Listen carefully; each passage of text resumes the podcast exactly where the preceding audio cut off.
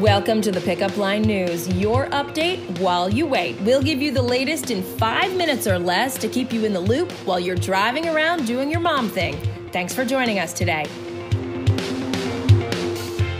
I'm Heather McBride, and here's your update while you wait for Wednesday, November 18th, 2020. Hope you guys are doing great. We, the people of New Jersey, and I'm not going out on a limb here, we're really cold today. So hopefully things will warm up. Before we get to your news, holiday shopping is kind of starting to happen. So let's talk about gifts. Check out our greatest gift guide ever. You'll find everything you need for everyone on your list. All right, let's get to your rundown.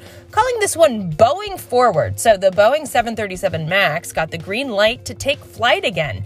The FAA lifted its flight ban nearly two years after it grounded the aircraft following two deadly crashes. The 737 MAX will not be carrying passengers for the time being as the FAA reviews pilot training procedures and other countries go through the process to recertify the jet. Relatives of passengers who were lost in the crashes say they oppose the 737 MAX's return to the skies. I want to be sedated. The Ramones had it right. Teens looking to numb the pain of 2020 are turning to their digital devices, and it's making them feel worse. So, that comes from a new study that claims the coronavirus pandemic and subsequent shutdowns have exacerbated an already unhealthy relationship between teens and tech. As one study author explains, teens are grappling with here's the quote the loss of school, the loss of social experience, the loss of academic accomplishment, the loss of extracurricular activities, the loss of freedom. Well put. So, what to do about it? Expert recommendations in today's issue. Let's get to your lowdown.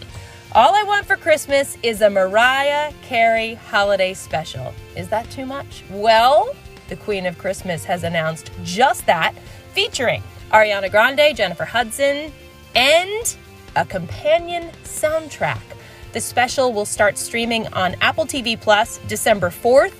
The singer will also appear on the new radio station Apple Music Hits for a six hour holiday hits special. That's happening Christmas Day.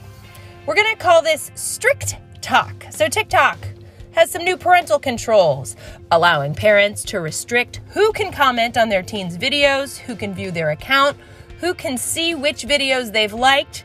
They can also limit an account so that only their child's friends can view their posts. New content search restrictions also available as well, and we have all the details. Let's talk about Thanksgiving. Yes, it's probably going to be a little different. But turkey, it's still the star of the day. So let's talk about the bird.